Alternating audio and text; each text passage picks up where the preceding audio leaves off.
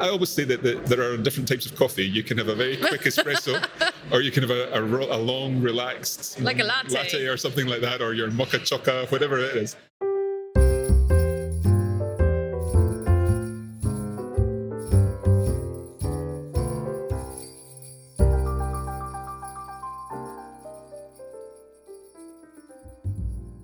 We've made it to Montreal in Canada, and as always in these episodes, whether well whether the live episodes or not, I'm usually here with Lindsay. So I'm here with Lindsay. Hey, Lindsay.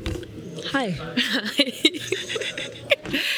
and we've just seen the opening ceremony. So we are at the start of Langfest. We are both giving presentations this year. And what are we looking forward to today? So give us a quick overview of the day. So today, Yeah. um, there's a couple of talks this afternoon. Then there's a little break for lunch, and then there's a the Prodigy and Professor night, the soirée la prodige et le professeur with Bella and her mum from Yes. Russia. Do you remember? She was on like viral sensation. Yes, Shannon just explained this to me because I was I was a bit confused by by who's Bella. So apparently this went completely past me. I am a thousand years Oh. old or something. Yeah. So Bella, correct me if I'm wrong, Okay. is a girl who is five years old. Yes. And speaks eight languages and was on Russia's Got Talent. Yeah, I think so. That's as far as I understand. Yeah. We'll find out tonight. Okay. And, we are meeting her tonight. This is amazing. And after that, it's Yes. um, Stephen Krashen, polyglots and the comprehension hypothesis. So, yeah. before So we're going we're going applied linguistics tonight. Yeah, so, so that's Yeah. the that's the evening. this is unedited. Sorry, that's genuine cough. And then before that, there's two talks this afternoon. Oh, three talks at the same time, right? So you have to pick where you want to go. Yeah. So we've got three tracks. Yeah. So there is cross-cultural relationships, and then with Joey, one of the organisers, and then uh, unconventional motivation techniques, tech techniques, which I'm going to go to as well with with um, Jana. Jana Fadness, who is a, a, a really, I found her really engaging in her presentation in Polyglot Berlin, Yeah. um, where she taught us some Japanese. I don't remember any Japanese, but I thought I thought her presentation was great. Ah, Really enjoyed it. Okay, so during this episode, what I'm going to do is I'm sort of going to take the mic around, give us a bit of an impression of the event, and I'll check in with people after they've seen some talks and see what the talks were about. cool. Yeah. I'm lucky. I'm a lucky girl today. I've grabbed one of the organizers or presidents or what do you call yourselves? Well, we're organizers. Organized. We're organizers. Okay. So one of the organizers of Langfest in Montreal, the man himself is here with me, Tetsu Young. Hello, Tetsu. Hi, Kirsten. What are your stress levels like right now? You know, it's okay. It's okay. We we've prepared for this. I've not slept, but it's okay. yes. it's okay. How many people have you got here today and over the weekend? I think I think today. I mean, it is a work day. Um, we got 160 or so. I think Mm-hmm. it's it's already just today on a work day. We've got you know more than last year in total. Yeah. Um, so that's that's good sign. Um, you know, we're looking at north of 300 for the for the event. Amazing, amazing. So definitely, it's it's it's it's starting off to a good foot. How has it changed from last year? Um, how has it not changed from last year? It's it's really completely redesigned. I mean, I think um, we we have a new team. Uh, you know, the core, a few core members are the same, but but really everything is revived. I mean, re- revised, and uh, the the team, uh, the extended team uh, is is you know. Um, how would I say? We have we have a, a, a more extended team to do a lot of the frontline work, and we have a good core. So it's kind of like we have our organization chart. Uh, Yeah. and last year it was just everybody doing everything, uh, just running all over the place. So we're much more organized from the beginning, and um, uh, the way we work, the way we communicate, our systems online, uh, our shared drives, um, everybody's you know gotten uh, very used to it uh, quite early, um, Yeah. like last year, because we we started doing monthly meetings uh, and ad hoc meetings uh, somewhere in October of last year. So so we, we got a head start because last year's event it was it was quite chaotic until pretty pretty much the end. So, hmm. but yeah, So, you are doing a talk as well at Langfest. What's it like to be the organizer and to then do a talk at the same time? Well, um, doing a talk is a privilege, I think. You know, to, to this crowd, this, to have you know this distinguished crowd to to listen to me mm-hmm. talk. That's how I feel too. so so I I want to do it, and since I'm the organizer, I kind of can give myself a, a little slot. what are you What are you going to be talking about? So uh, I will be talking about the thing I know best is how to raise multilingual children. Mm-hmm. So I have three children, and I'm raising them in a specific way, uh, namely the way I was raised when I was a kid. It's uh, really to create an environment to, to allow them to uh, speak various languages uh, on a daily basis. So um, that that's pretty much what I'm going to talk about. How do you how do you do that? How do you create an environment where your children can speak several languages? Yeah. You know, I mean, you live in a bilingual city, but even even beyond that, how do you do that in the home? Yeah. So my religion is OPOL, Opal. So one person, one language, and I take that, you know, a step. Um, I guess further than than the typical Opal. Mo- most people think of Opal as one one parent, one language. In our case, we really stress the one person, one language because we want to go beyond two languages. Um, and so my myself, I speak Mandarin to the kids. My wife, she's Japanese, so she would speak Japanese to the kids. And then living in Quebec, we would you know send them to uh, daycare. They speak French all the time. And uh, to add, you know, another layer, we've uh, invited a an au pair from Mexico, and she would speak uh, Spanish all the time. Mm-hmm. And uh, English, it's on and off. They've been to uh, an English uh, daycare in Taiwan for a while. Here, we've also had an, a, a, Danish uh, au pair who spoke uh, English with them for a while. So English is kind of on and off, but uh, the Spanish au pair is, is continuous. We've been doing this for two years, mm-hmm. more than two years now. And do you feel that? As a parent, you need to have a certain level of privilege in order to create that environment for your kids, or could anybody do it?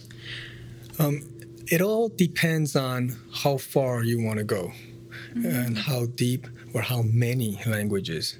Uh, some people tell me, "Well, you have a Japanese wife, you live in Quebec, so you have a special, you know, you have special circumstances." And I won't yeah. say got know, a head start, huh? Yeah, I won't deny that. But at the same time, I would say not everybody wants to you know, want their children to learn five languages, mm-hmm. right? So. Um, it it is you know costly in terms of uh, or finances and also uh, resources, mm-hmm. but we want them to do these five languages, so we're investing in their future. Um, mm-hmm. Some parents may want more, some parents may want less. It, it really depends on what you want. So if you say you know can anybody do it, anybody can do it to what they want it to be. And what do you think when you think into the future of your kids? What do you think will make you happiest, proudest? What What is the reward you get as a parent for having kids that speak five languages? To really see them be well, be proud of their multicultural background and to be able to go out there and be themselves in any language uh, that they that they're using, uh, travel the world, have no barriers, and be able to work, live where they want to, mm-hmm. and do what they want to, and be able to communicate the way they want to, uh, using these these languages. Yeah, freedom then ultimately, yeah, and this real openness. Yes, uh, absolutely. Freedom, you know, from their from from their point of view, mm-hmm. but also. Uh, yeah, for them to have a personality of, you know, an accepting personality, uh, people, you know, openness. You, you, you mentioned open mindedness mm-hmm. to different cultures and different uh, ways of thinking. Mm-hmm it's all part of it, I think. Yeah. Oh, what a wonderful way to parent, and what a you know what a gift to give your family. Well done, and what a gift to give to everyone in Montreal and beyond with with Langfest and all your involvement in the hard work. So I'll just say thank you here. and hang on a sec, if I've got battery left, let's just give it a go. One question that people ask me a lot when I say, "Oh, I'm going to Polyglot Gathering, I'm going to Langfest," is, "Oh, how many languages do I have to speak, or do I have to be, you know, this super multilingual?" polyglot magic person. Um, what is your answer to that? Is, is this an event open to all? Absolutely to anybody who, who's got any interest in languages. I always, you know, uh, give the analogy of how many instruments do you need to play if you want to go to the jazz festival? Yeah, true, true. I mean, you can be an amateur, you know, you can love Yeah. music and go enjoy it and not be a musician, right? Languages, there are various aspects of languages.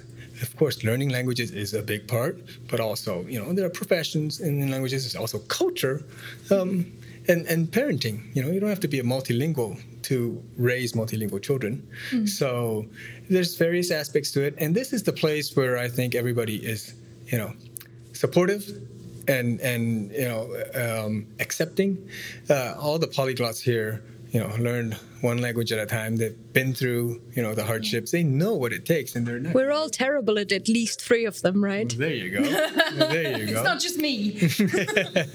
so people who've, who've been through it they, they know you know what it takes and, and they're always very supportive of others who are going through it Yeah. right so this is the place this is a safe environment So even if you think I haven't started yet, I might. I wonder if I could. Th- This is the place to go, really. yeah you know i tell people don't be intimidated by this you know be inspired by everything and and and you if if you want you know go for it talk to the people and you'll get all the support you need and all the help and uh, all the ideas you know the inspiration that you'll get here will be you know absolutely phenomenal Yes. I agree with that. And we're going to get lots more inspiration for the next two days. So I'll let you go. Thank you so much for talking to me. well thank you kristen thank you for coming here You're welcome.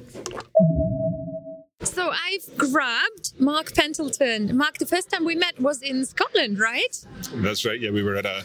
Uh, a I can't quite remember what it was, but it was some conference about Yeah. entrepreneurship and, Exactly. and publishing, And it was called Small is Beautiful. that's exactly what yes, it was. Yeah. yes. And here we are at an actual language conference because that was really amazing for me. It was such a good experience to be there and think, wow, there's a there's a language company. You know, there's like another language company. Do you feel as a small language company based in the UK that you're unusual? I think we, we are a little bit unusual in that um, we, we are an independent company. We we have started from scratch. We built our company around a love of languages and developing a, a passion for languages Yeah. um, and teaching them to, to worldwide learners. Um, what we have found recently, we've been doing some internship programs with, with local universities in Scotland, and and uh, as a as an employer, as a language employer in Scotland, we are we are pretty much unique uh, in the ability to offer internships to, to students. Absolutely, that's amazing. So, because we've glossed over it a little bit, coffee break, any language? Coffee break, Spanish, French, German, Italian, And now Mandarin Chinese. and Mandarin. Yeah. Okay, so tell me what is coffee break about? The theory for us is that everyone's busy. Everyone has has lots of things on their schedule. No matter whether you're a student or whether you're an older person, everyone has a very busy life. And for us, it's about trying to find materials, opportunities that allow people to use the time that they do have to learn a language. So we came up with the idea of coffee break being uh, a, a 20 minute lesson that you can sit down, have a coffee or uh, a cup of tea if you prefer, or a glass of wine if you prefer, Yes. and and learn uh, a language. So we produce the, content that you can use in that, that 20 minute And space of time. it's audio content, correct? Our, our Audio free courses? content, yeah, our free content is, is audio materials available as podcast format, or indeed in uh, in on, online courses. Um, and we also have video content and lesson notes that accompany those audio uh, podcasts, but that involves a price. There's a, a cost involved in the premium courses.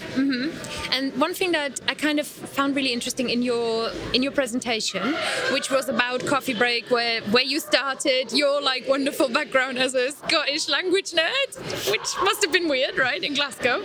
Uh, yeah, I mean, there, there weren't many of us around, but it's nice to find uh, like-minded individuals here. Yeah, but most people out there are not language nerds. They're not. They're not coming to Langfest, and they're not polyglots, right? So how do you how do you think Coffee Break serves them in particular? I think there are a lot of people around who, not not necessarily here, but a lot of people in, in the world who have had experiences of learning languages and that didn't go well, or they have perhaps uh, never had the opportunity to, to learn a language. And very often these people feel, no, a, a language is not for me. I could never learn a language. And I always try to to, to convince people that that is not the case. Anyone Yeah. in my eyes It's like learn our mission, right? Exactly, and uh, there there are definitely people who who who feel that they're they're not able to learn a language or don't have the opportunity to learn a language, and really that's where, where Coffee Break comes in because we encourage you to to learn while you're doing something else, having a coffee or at the gym, in the car, or something like that.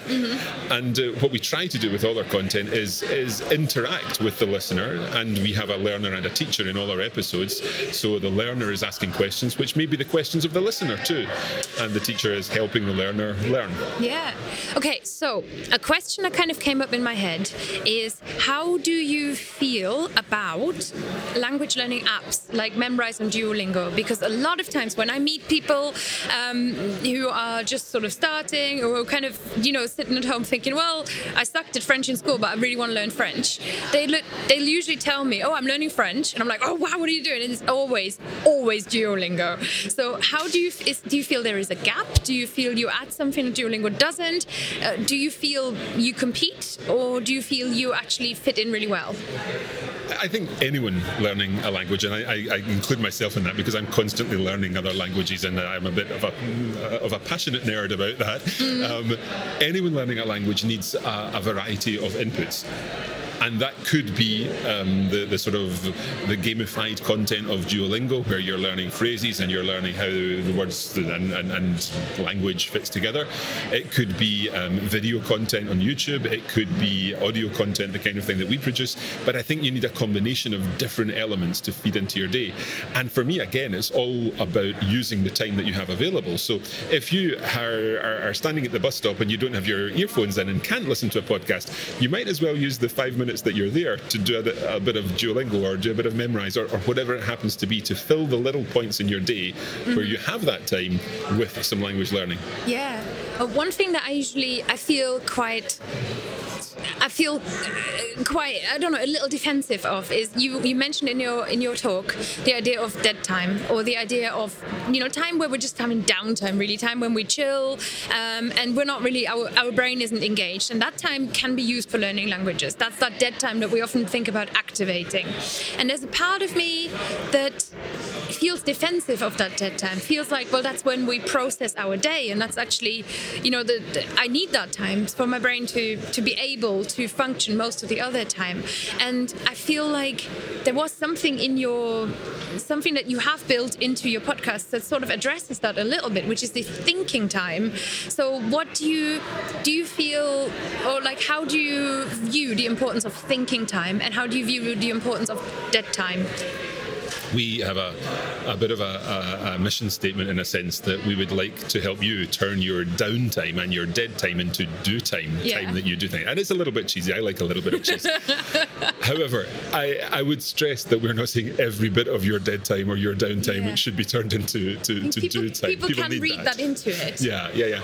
I think um, in, in any one day, if you analyse how much time you spend doing things that you could be doing something else while you're doing in the course of a day, there's actually quite a lot of time that we have every day. Now, I'm not suggesting for a minute you use all of that time to learn a language, but if you are, if you've got that, that 15 minute break, or if you've got the, the, the time that you've got to commute or something like that, Yeah.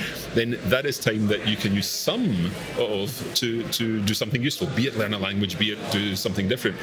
We we also, uh, as you mentioned, have this concept of thinking time, and within all our, our, our courses, we try to include that so that learners, when they're actually using our content and they're listening to the materials, they do have time to process it. And learning is all about processing what you've what you've learned. It's it's it's Yes, only until yes. you it's only when you you actually put it, you, you process it and then you produce it that you really understand it. I believe. Mm-hmm. So if we've taught something in our in our courses um, that involves learning a, a, new expression or, or a new piece of grammar, um, and then we need you to process that and think about what that means, then ultimately we need to give you time to do that, and Yes. that's what we try to do in, in all the, the podcasts. So that's the, the concept of the thinking Yeah. time that we introduce. So it's more like one coffee break a day or one coffee break every other day, really, rather than fill every single break of your life with, you know, input. Yeah. I think sometimes people don't know that, that in my mind, that doesn't work. Yeah, I think uh, I always say that, that there are different types of coffee. You can have a very quick espresso, or you can have a, a, ro- a long, relaxed Like a latte. or something like that, or your mocha choca, whatever it is. And it, it's any time that, that something becomes too much, you lose your motivation for it. Mm-hmm. And motivation is such a key element to all things for language learning. I think if you don't have the motivation, or if the motivation is taken away from you, then that's going to, to deter from your, your language acquisition Yes. If you can keep up that motivation, and uh, that may mean taking a day off, it may mean only doing an espresso break rather than a latte break in any one day. That's that's fine because you need to make sure that you you still want to learn. And for so many people, it's that it's making that decision that they want to learn something that will then follow through. Yeah. But making it manageable too. I So if love that. Time, Every time something becomes too much, you lose motivation. That is so so true and so often overlooked. Yeah. So it's it's nice, you know, you get little snippets, you get your little your little espresso, you get your little cappuccino. Fantastic. Absolutely. Yeah. Are you staying here for the rest of the conference? Yep, I'm going to be around until tomorrow, heading Yeah. home tomorrow night. Uh, but looking forward to hearing lots more of the presentations. Shannon Kennedy, actual Shannon Kennedy. Oh my God.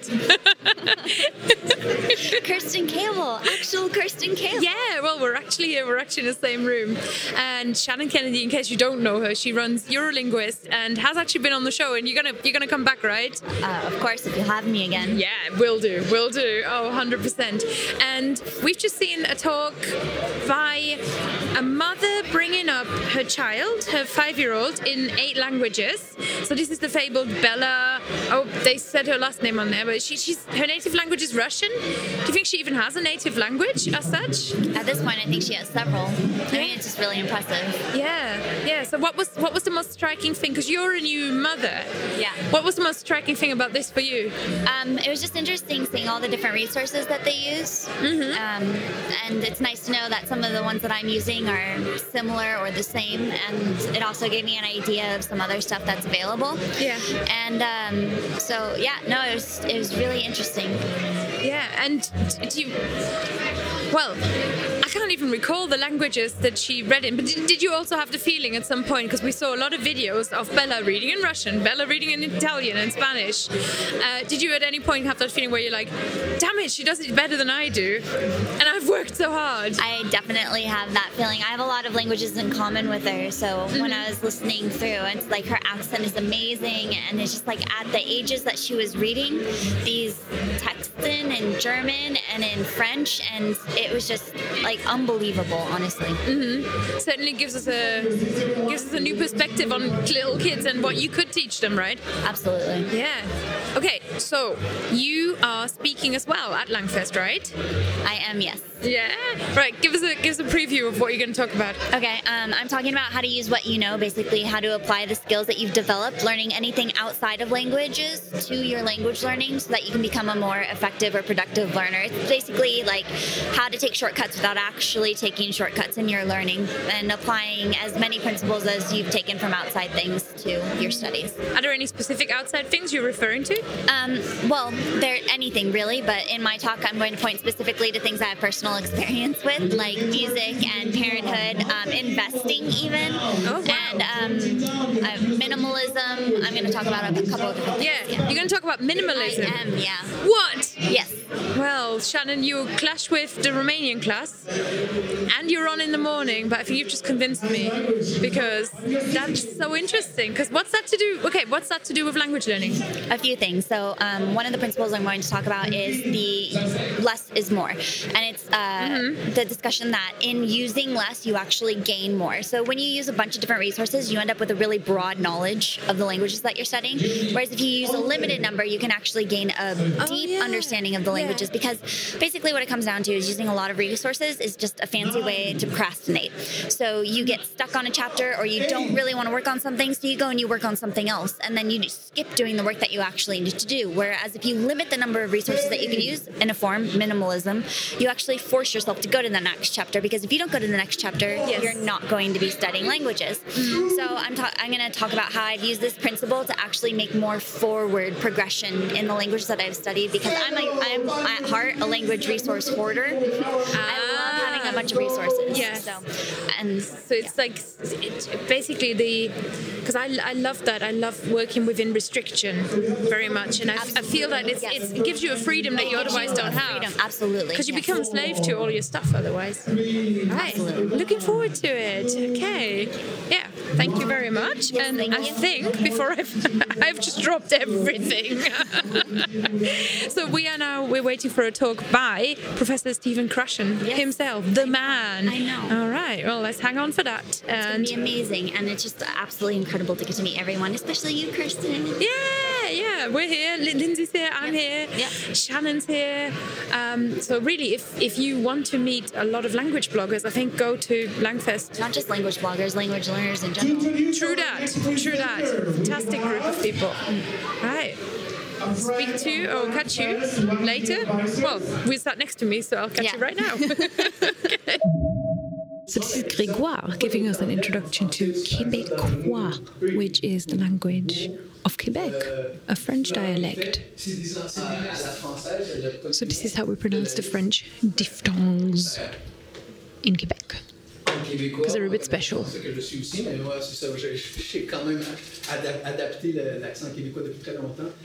Puis on va dire père. Père. Donc, ça, je l'exagère un peu, mais souvent, quand on, se moque des Québécois, c'est souvent sur la distinction. Parce qu'il y, a comme, il y a comme deux voyelles en une. Si on père, donc, donc je l'exagère un peu, mais ça sonne comme une voyelle en fait. Mais en a en réalité, si on plan sur le plan euh, des phonèmes, il y, en a vraiment deux. Donc les exemples ici, on, a, on, peut, on peut le faire peut-être, euh, allez-y, on peut, vous allez exagérer, on peut faire euh, un et l'autre. Uh, so instead of rev, they say rev. I bet I'm getting this wrong. Car. Car. No. No. No. Vous êtes bon, vous êtes très bon, c'est Vraiment très très bien. Il y a Christ, il y a Jésus. I don't want to withhold from you swearing in Québécois. So if you really, really want to have a swear, you do a religious swear and you say colis and tabernacle.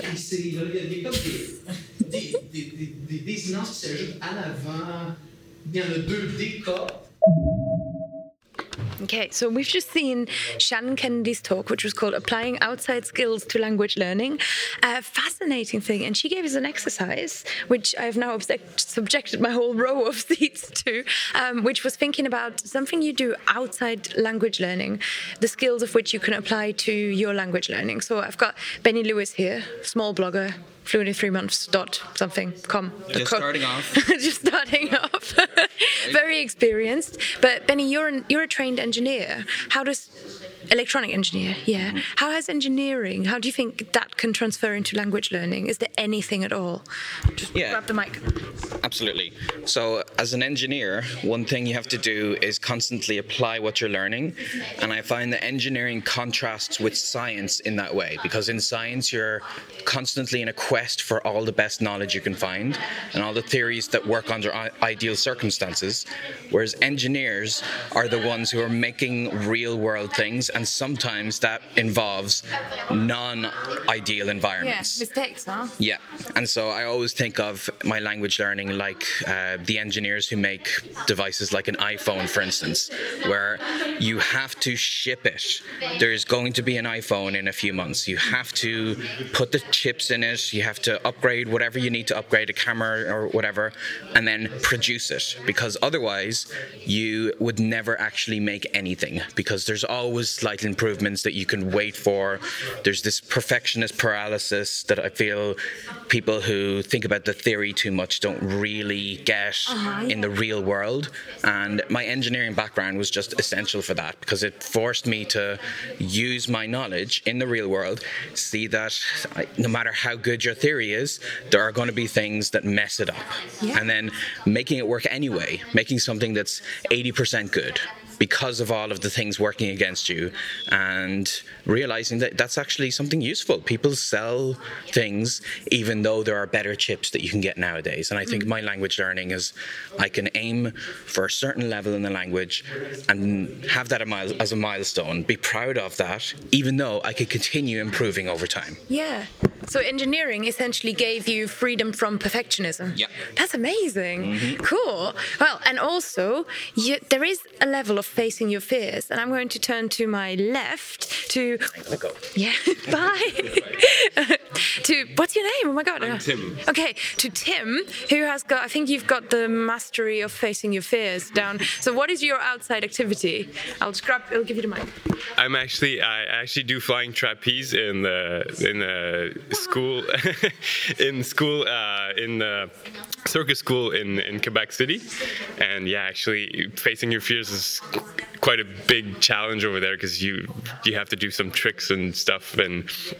Uh, all the time, it's uh, it's, it's really nerve wracking, and you can you can hurt yourself if you don't do it per- properly.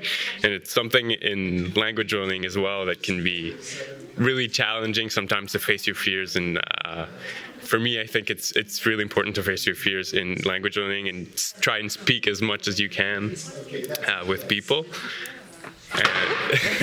Yeah, and this is really interesting because the way you you you're used to putting yourself in a high risk situation. Then yeah, Yeah. for sure there's, there's always safety ropes uh, for sure but once you get used to something you you take the safety ropes off and uh, in those cases you have to really face your fears and try not land on your head yeah, and in language learning sometimes it's the same, right? Yeah, exactly. So yes. do you find you're like really daredevil about it? about the flying trapeze? No, about Uh, speaking another language. yeah, I try. I try to, but I, I try to stay in safe environments as well until I'm, uh, like on iTalki and stuff like that, to speak with people that don't make me too nervous. Because when you're too nervous, I think maybe your brain goes away a bit and you can't think properly. Yeah. And I think that's really important to be in safe environments until you can kind of feel like you're more comfortable a bit in, in the language. Yeah, and that's the same with trapeze because we can't just jump. Yeah, exactly. exactly. Like when new people try it, we have people, uh, some kids that are four years old that try it for the first time. It's really safe, and there's like people that hold you, and uh, it, it's it's really it's really safe until you're ready to to try new things and uh, take the ropes off uh, and fall directly in, in the in the net. Yeah, fascinating. I loved. I mean, uh, it's been a really inspiring talk, applying outside skills to language learning. So, as a listener, um, I would certainly ask you as well. So, Jana Fadness, hello. Hi. Hi. Welcome to the Creative Language Learning Podcast. Thanks for having me. Yes. So, well, we're at the end now. So this is I'm doing kind of the final interviews at the final picnic. And how was your weekend? It was great. I had a great time. Any particular standout moments? Um, for me, always the best part of coming to these events is even more than the talks, although the talks are great, uh, the best part is just interacting with the people and just being around people who love languages and who have the same passion as me and feeling like I'm not the only crazy person who likes to learn languages. yes. Mm-hmm. There's Yeah. definitely something about it. There's this energy. So it's it's almost like as if the magic happens between the sessions. Yes, um, I think so for sure. Yeah. Okay. And in your normal sort of environment, 'cause do you live in Seattle, if I'm not mistaken. I currently live in Seattle. Yes. Yes. So do you normally hang out with a lot of language nerdy people? Um, not really because I'm like not very good at going out and doing things. I'm an introvert, so like I have a tendency to like hole up and stay by myself in my apartment. But um, yeah, I do try to go out and, and meet people. Um, they do have a lot of like language related meetups in Seattle. Um, there are definitely people from other countries, people who speak other languages. So I've gone to a few things like that and uh, would like to do more for sure. Wow. Okay. Well, you mentioned introversion then. I think you touched on that in the talk you gave. So if you can give us a quick summary, it was called unconventional ways of Unconventional motivational techniques. unconventional motivational. So what is a conventional motivational technique? Uh, well, there are a lot of them. Um, by conventional motivational techniques, I basically just meant the techni- all the techniques that I had heard about that seemed to be very popular and that I had tried because a lot of people recommended them. Um, some examples might be um, having external accountability, like um, posting your goals on social media or uh, telling a friend about your goals, um, joining a mastermind group, something like that. Yeah. Um, that's an example of, People are screaming with excitement. of uh, some techniques I They're, they're not accountable to anybody. that um, seemed to be popular, so I tried them and Yeah. I found that they actually didn't work for me. And so um, I wanted to think about why that might be and what I might be able to do instead. And so I just um, discussed some things like that and gave some suggestions of what people might be able to do if they also found that those techniques were not working for them. Yeah, and another technique I know that you mentioned was, and I, I wasn't there. I wasn't. There wasn't another talk, but I checked out your slide because I was curious about it. Was this thing about specialists? That some Yes. advice seems to be written with somebody who is a specialist in mind. What do you Mm-hmm. mean by that?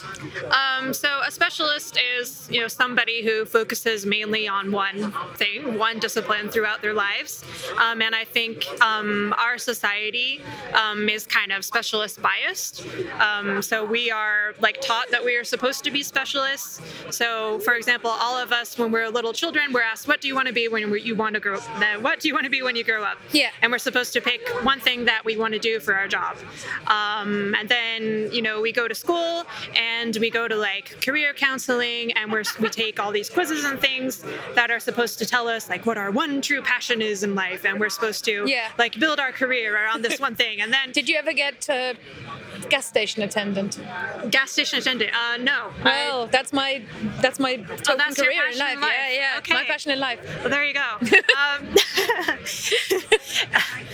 yeah, and then we go to university, Yeah. and we're supposed to, you know, choose a major. And we're It's always to, one thing. Yeah, we're supposed to do one thing, right? And Uh-huh. of course, there are people who change their minds. There are people who do multiple things, multiple things, but it's not really considered something to be proud of to change your mind. um, Mm-hmm. yeah. To stop something in the middle and go on to the next thing. The ideal is you should do one thing and stick with it.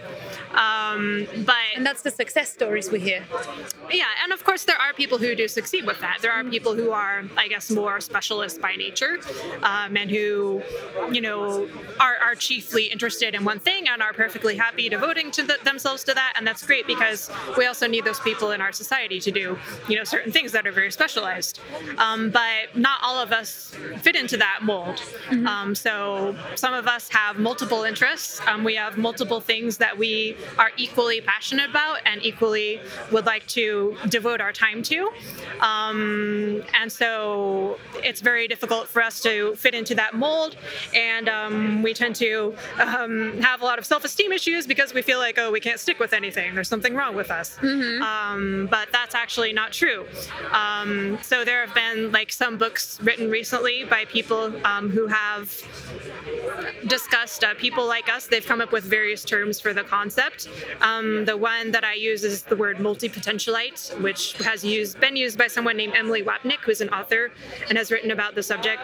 Um, so I just talked about that in my presentation, um, and I suggested um, some techniques that people who are multi-potentialites might be able to use to motivate themselves. Oh, I think this is this is fascinating, especially when we bear in mind that many people learn languages in school in younger ages Mm-hmm. and then go on to become lawyers and doctors or perhaps Mm-hmm. Lord knows what. You know, like you do a career that's got nothing to do with languages, so you think it's not your thing ever. And when you get curious about it, you still have in your head, this isn't my thing.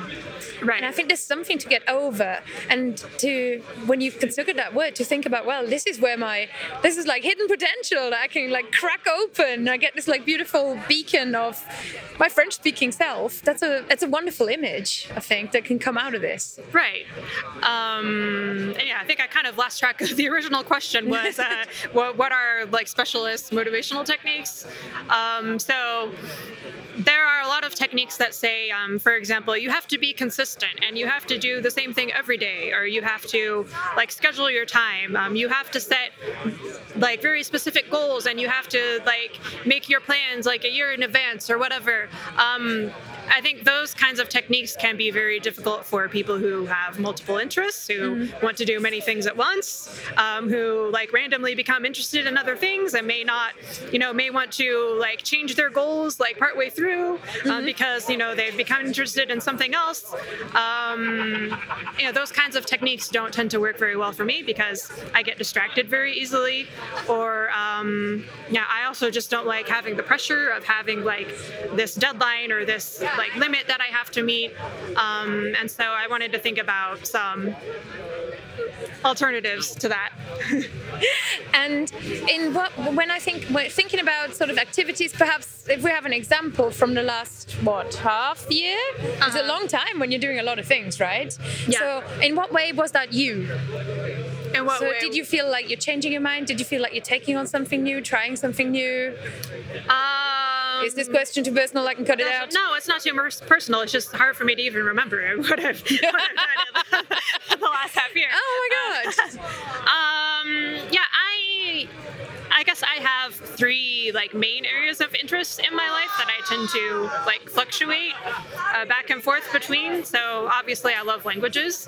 Um, I also love music, and I also love to draw. So um, usually, at any time in my life, I'm mainly interested in one of those things. Um, but you know, there are other things that come along too. Like um, just randomly, I might decide I want to learn all about like philosophy or you know some other random subject. And whenever I become interested in one of these things, it's like very compelling to me. So I want to just dive really deeply into it and not do anything else for a while.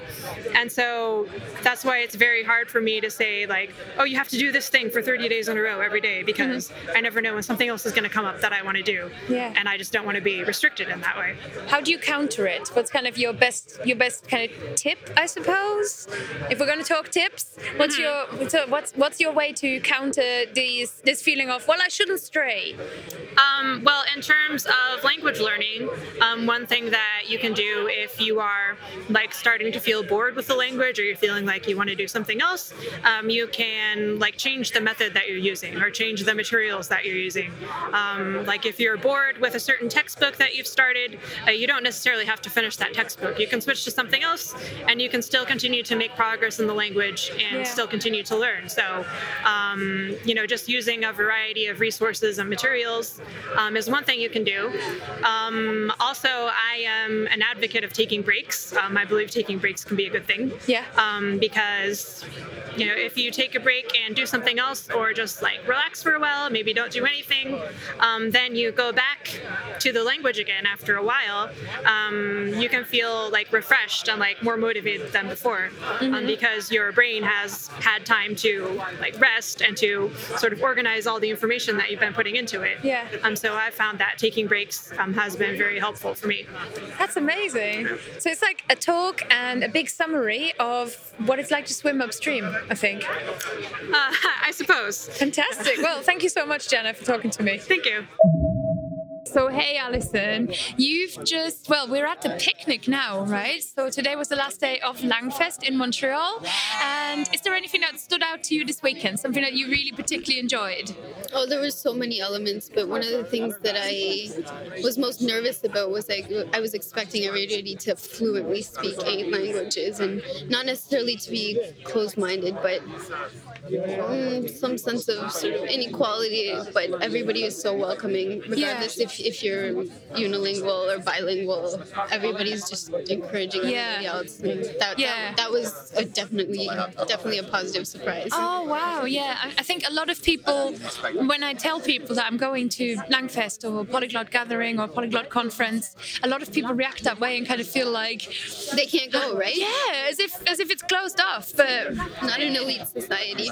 no, Like exactly. you're talking to me, and I just subscribed to your uh, your mailing list a few months ago, and it's it's amazing. And I've I've met a few like stars in the language community, and it's amazing because everybody's really approachable and Yeah, and I, I think I mean from from my feeling is if you don't really want to be like a star in the language community, right? But it's nice to be putting stuff out, and to be honest, because like writing about languages is, is is still really niche. So it's so nice to meet somebody who's actually read it. you know, that's great. That's really great. And did you? Is there any particular talk that you really loved? I, I loved all of them, and I have lots of notes that I'm gonna have to look through and and process Yeah. in the future. But um, yeah, I think I'm gonna have to find a balance between sort of um, actively pursuing languages and sort of like passively pursuing them, and just Yeah. being okay with that. Yeah. What, what what got you into languages first? Um, I think that's a really hard question, but I think um, at some point I realized people communicate subconsciously more authentically in their mother tongue. Oh, interesting. And connection is, is so important to me. Yes. Um, so even though I wouldn't be communicating in my mother tongue, I, I wanted to make that effort. Mm-hmm. So Uh, yeah, there's some there's a special connection when you talk to somebody in their own Yeah. native language that they've grown up with, right? yeah, regardless whether it's a couple words or, or you're you're a medical interpreter, like you you it's I mean depending on the language and the person, you have a place in their mind and a place in their heart that Yeah. other people don't, and they do for you too. And how do you think you'll take whatever you learned from Langfest and sort of put it into your life? Um, I think I think each of the speakers I listened to had at least one huge point that resonated with me, and then there were a few others that I, Yeah. I definitely will take time to like sink in. But like there, there are just so many things to mention, but just not to be hard on myself and to just keep going. And um, some Yeah. of the ideas I Little I, and often was a big one, I think, this weekend. yeah, and some of the ideas I already had were reinforced a bit, and some were questioned. But like there, there are just so many things I can't mention one. Yeah. Like each speaker, like had really relevant, useful um, things to contribute to my life, to the class. Or, sorry, um, to the people in the classroom. So Yeah. Yeah. I don't think I could just say one thing. No, but you're summing up. I think you're summing up so many of the true important points that people often forget. So I think you. This is really. This is really wonderful. It's a really good summary. So I'm glad it benefited you like that. Yeah, and then see you here next year. Yep, for sure. Yeah, awesome. Okay, well, thank you, Alison. Thank you too. Hi! I, I met you at the start of Langfest because you interviewed me, and now I'm here pointing a microphone at you. This is really funny, yeah. How are you doing, Mihai? I'm doing great. Yeah, have you had a good weekend? I had an amazing weekend actually. Cool. Any standout talks, events, anything that really stood out to you? Absolutely. I mean, I loved your talk. Oh, you were there. Okay. I also you. loved Lindsay's talk. Uh, Oh, was fantastic, I mean, I think I really like. I learned so much this weekend. It was awesome. So definitely an amazing weekend. And not only did you learn something, but you also taught something. Is that right? That is correct. Yeah. So tell me, tell me about the talk you did. So I did. Uh, I did a talk called uh, Romanian 101, Mm-hmm. and uh, it was it was a combination of uh, teaching about the culture and the influence of, of the Romanian language, but also uh, teaching a couple of uh, sentences in Romanian. So it's kind of like a mix between a workshop and uh, and a talk. Yeah. Yeah. Okay. And why Romanian? What is your connection with Romanian language? I, I am Romanian actually. Oh my god! Yeah. Really? Romanian with a North American accent? Exactly. Okay. Um, What's your story? So my story is uh, I was born in Bucharest in Romania, Uh-huh. and my family immigrated to, to Montreal when I was 11. Fantastic. Yeah. So do you have like fond memories of Bucharest? I do, I do actually. Uh, I went back to Bucharest after seven years, um, and and it was it was actually a bit weird because everything in my memory, everything was small. I, everything was big in my memory, Yeah, and when I actually got small, right? exactly. Oh wow. But it was it was good. I I, I really love uh, Romania, the language. Yeah. It's awesome. Yeah. Ah, okay, right. Do you promised me you'd teach me some Romanian. I did. I don't know even how to say hello in Romanian. Okay. So let's do hello. Let's do hello. So, um, bună. Bună. Bună means hello. Okay. So how do I say hello from Langfest in Montreal? You can also say salutări de la Langfest. Ooh, salutor. Oh, I need to roll my R. Exactly. That's Roll the. R. Okay. Salutor de la Langfest. Exactly. Yes. Salutor de la Langfest. Yes. Okay. Salut. Salutar. Sa- salutări. Salutar de la There's a Langfest. e like a slight hidden I at the end. Wow. Salutări de la Langfest. Salut- Exactly. Salutar de la Yeah, Langfest. yeah, Oh, yeah, you got yay! Fantastic. Yes. Okay. In Romanian, I am having a wonderful evening. Thank you for the inspiration. Uh, avem o, o seară foarte frumoasă. Oh, avem o, O seară o seară, foarte, o seară seară foarte frumoasă. fun, Foarte foarte frumoasă. frumoasă. Yeah. Oh my god! I'm having that experience where you get you first get your mouth around another language. Exactly. You're like, what are all these sounds? Exactly. Cool. But it's kind of like Spanish, but like from Latin America, where you you roll your R's. Yes. Yeah. As you can tell, I have problems rolling my R's. Uh, that's good for French, though. Yeah, but French you can go. Yeah. You know, Exactly. like a German R, and I'm German, so Yeah. it's easy for me to do a French R. Yeah. Oh, and this is a classic polyglot conversation. Yes. okay, well, thank you, Mihai. One question. Yes. What do you know now that you didn't know before the weekend? Oh. Well, I. Uh, hmm, let's see. Um, Yes, yes, I would. Well, I learned I learned so much uh, uh, uh, this weekend. Yeah. Um, where do I even begin? Just just the idea of a comprehensive input. I think that that was big for me. Yeah, Because com- I, I, I actually I was doing it myself when I was learning th- these different languages, Mhm. but I, I didn't know there was there was actually a lot of research behind it. So Yes. it was it was a great thing to, to see that my technique was was actually backed by, by research as well. Yes, that is great to see. Awesome. So essentially, you come away feeling more confident Absolutely. about things that you about your gut feeling. Absolutely, and I want to learn a ton of new languages as well. Yeah, that's the way to be. Okay, we have come to the end of Langfest 2017. We're stood here in the sun outside the poutine place for a little dinner, and I'm going to join a picnic of polyglots. Yes. Excellent. And I've also I found Lindsay again. Hey, Lindsay. Hi. Hi. I, I feel like I've hardly spoken to you. Well, I've spoken to you, but not with microphone in presence. No, I've kind of been roving with the few mic. days. Indeed. Yeah. So it's. I think it's time to catch up. Okay. Yeah. Well, let's have a think. Yeah. What did we? What did we? Overall, fantastic event. Would definitely recommend it. Yes. Definitely. Really, I had a lot of fun. Yeah. The organizers were so chilled. I felt really good all the way. You know, you feel very welcome and excited. Absolutely. Yeah. And yeah, Tetsu and Jerry, I think, and the whole team, you know, do a wonderful, wonderful job. Can't be said enough. Yeah. Um, so, what were your standouts? I mean, if I, I'm looking if now, any. I'm looking now at my little uh, badge Yeah. with, with the with the timetable. I think first day for me, I loved um, Jana's talk, Jana Fadness. Jana Uncon- Fadness. Unconventional motivation techniques. I thought that was amazing. Mm-hmm. I really, really loved that. Um, you know, it was really interesting because, like, a lot of a lot of what I say on Lindsay's languages is motivation based, you know, stuff like that. And so, kind of to hear it from someone else's perspective, and you know, Yeah, it's so great like, to hear yes, somebody yes, say yes, that doesn't work for me. Agree, agree, agree. Yes, very Um, interesting.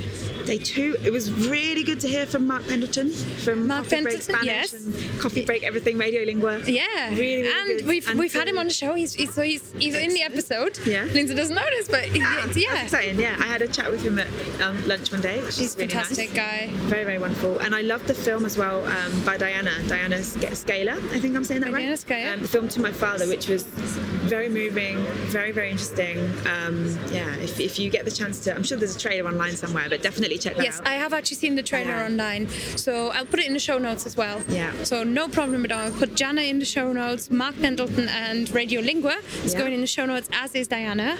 And I, I feel like there was a really great talk on the afternoon of day two in the room downstairs. In the room downstairs. I think, yeah, just Was it word on the mine? street. No, it's Oh. mine. I think we I think we can both say Yeah. went quite went okay. It Yeah, went very was well. Very, I was very pleased. Some really lovely um, comments and stories shared at the end as well. So it was really nice to hear. Yeah. Um, other people's experience. Like my talk was about learning. It was called "Why and How to Learn a Language You've Never Heard of." Yeah. Um, so it was great to hear some, you know, other. Yeah, you were sharing about Guarani. Really, yes, yeah, Yeah. which was really fun. And listeners of the show sort of have a rough idea of what I spoke about when I say language habits, the four tendencies network, sort of upholders, rebels, and questioners, and that whole thing. So I kind of gave an overview of that and felt, well, I don't know, I was too nervous to really pay a lot of attention, but overall, I think we have we- uh, good times. Good times were had. Tell you what I thought was really great in many of the talks Yes. were that a lot of the presenters showed pictures and background on themselves. Joey mm. Perugino, mm. one of the organizers, did an amazing job, and I loved his story and how he came to languages. Mark Pentleton then followed that on by sharing a picture of his little. When I was 16, I had my own little language school and just all these books and you know 80s Mark. That was amazing. And um, Shannon did it too today and introduced herself, Shannon Kennedy. And it's interesting and it's, it's great to hear where your speaker is from and who they are and why they care. I Yeah. really loved that. That was Yeah, great. definitely. Yeah, more of that, please. And then finally, a talk I really enjoyed today was Lydia Machova's talk on the differences of your approach to languages when you're working as a con- conference interpreter versus loving and learning languages as a polyglot. Mm. So, Yeah. yeah, as you can hear, we're like super inspired. Inspired. Yeah. Definitely. Yes. And the next event, just in case you're listening and you just can't wait to come to any of these events, uh, we've got the Polyglot Conference coming up in true. Reykjavik on the last Something of weekend, October. last weekend Yeah. of October. And there is also what else have we got? There's the gathering in June, which was confirmed today. as yes, comment, da, which da, da, is news. Confirmed. Drum roll, please. Drum it's going to be in Bratislava again this year. Yes, year, Polyglot Gathering Yes. 2018 taking place in Bratislava. Yeah. And Langfest is already confirmed Already for booked. Montreal last weekend of August 2018. So hopefully we'll see some listeners there. We met a few. I met a few podcast listeners, and hopefully we'll see you and many, many more. Yeah. Yay! And Lindsay will be back from her trip around the world, trip around the Americas. Yeah. What in Montreal next year? Mm-hmm. Potentially. We'll see. We'll see. Are you just going to stay out for a I while? I may I may be home by that point already. I don't know. It depends. It's very open right now. It's very open right now. Where are you off to next after this? Next, Quebec City, and then we fly to Cuba in a few days. Yeah, so it's Quebec and Cuba for Lindsay. Yes. It is Toronto and the west coast of the USA for me. Yeah. And it's um, goodbye from us. Postcard from our travels. So goodbye from me. Off to- goodbye. Goodbye from Lindsay. So, au revoir. Au revoir. That's We're in one I- Montreal. that's the one I was looking for. Ah, okay, au revoir. so It's goodbye from Lindsay. Au revoir. Well, everyone, that's it from Langfest 2017 in Montreal, Le Festival des Langues à Montréal. And I'm recording this little goodbye message to you from Toronto, where I moved on to after Montreal. And I just want to say how wonderful it's been, even between Montreal and Toronto. I have already met people who speak Hungarian, Romanian, Mandarin, Cantonese, and of course, French and English really are prevalent in this area of the world. It's a great, great place to visit if you want to experience everyday polyglotism, bilingual places. Fascinating. So, Without further ado, it's my turn to say goodbye to you. Thank you so much for listening to this live episode from Langfest. If you weren't there, why not leave me a message and tell me if you're if you know this little flavor got you excited and you're planning to come next year. As you know, there are events in Europe with the Polyglot Conference and the Polyglot Gathering. There are events in North America now with Langfest, and also in Shanghai. Italki is running something called Lang Con or Language Con. They are running a one day language festival. So there are so many events out there. And in fact, I have a blog article for you that you'll find in the show notes where you can find out about worldwide language events. So really, you know, get out from behind your computer and come and meet us, come and meet other polyglots and hang out. It's it's I can highly recommend it. Really fun. As a final request to you, if you've enjoyed this episode, as always, please subscribe in iTunes and please leave us a little rating. We've had such a wonderful range of new ratings from the USA, from Canada, from Italy. Thank you, Chiara. Grazie, Chiara. just me and rolling the R's. And I just love reading your responses, but also it's really meaningful and helps the podcast be seen. It helps other potential polyglots find us and connect with you, with me, and just get inspired about language learning. And that's why we're doing this. So please support the show by leaving us a little quick review in iTunes, or if you don't have iTunes, in Stitcher, or if you don't have iTunes or Stitcher, to be honest, just tell your friend about it and share us on your favorite social network. It is extremely meaningful and it helps the show a lot. Thank you so much, and I will see you in the next episode. I've got some really, really cool planned. So stay tuned until the next episode of the Creative Language Learning Podcast. Bye, guys!